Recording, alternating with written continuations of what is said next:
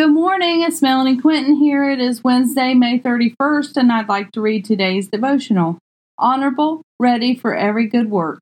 2 Timothy 2 19 through 21.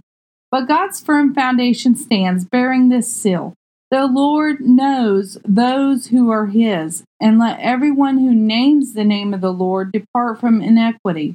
Now, in a great house, there are not only vessels of gold and silver, but also of wood and clay, some for honorable use, some for dishonorable.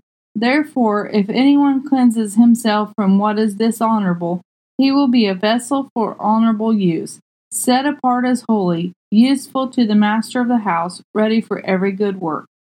He knows if you and I belong to him or not. Do not do works of inequity or division if you do such things, you will depart from the Lord. Be honorable in the sight of the Lord. Do not dishonor him or others. Choose to do what is right, regardless if anyone is watching or not. What we do should be motivated by the love of Christ. We shouldn't be doing what we do to be seen by others, for that is out of vanity. Instead, do what you do to hear the Lord say, Well done, my good and faithful servant. Stand on the firm foundation of Christ and do not falter. He is for us, He isn't against us. Are there people in your circle that are not walking with the Lord? Pray for their hearts to be open. Pray for a renewal of their minds. Ask the Lord to show them His grace and mercy.